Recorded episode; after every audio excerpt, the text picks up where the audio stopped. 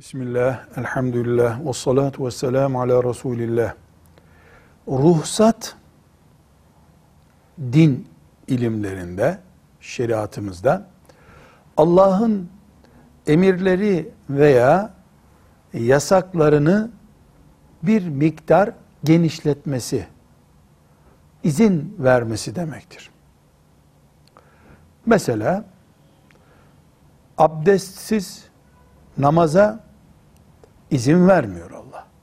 Abdesti emrediyor. Abdest alamayana da teyemmüm yap diye ruhsat veriyor. Abdest bir miktar genişletilmiş oluyor. Ramazanda herkes oruçlu olsun diye emrediyor.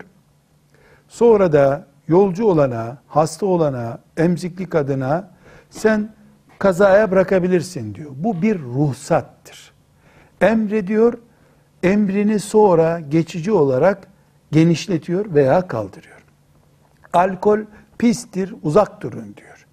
İlaç da kullanmak zorunda kalırsak ona ruhsat veriyor. Yani yasağı bir süre kaldırmak, emri bir süre kaldırmak demek.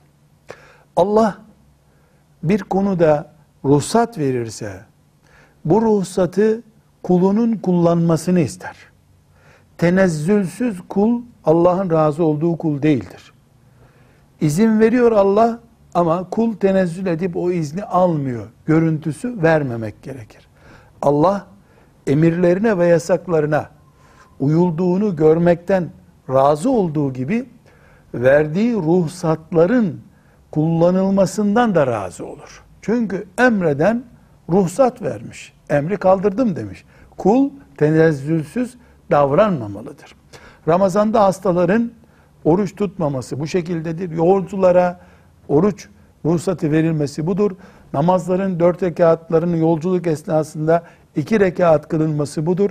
Alkol haram olduğu halde alternatifi bulunmayan ilaçlarda alkolün e, alkollü ilacın veya alkolün bizzat kendisinin kullanılması bir ruhsattır.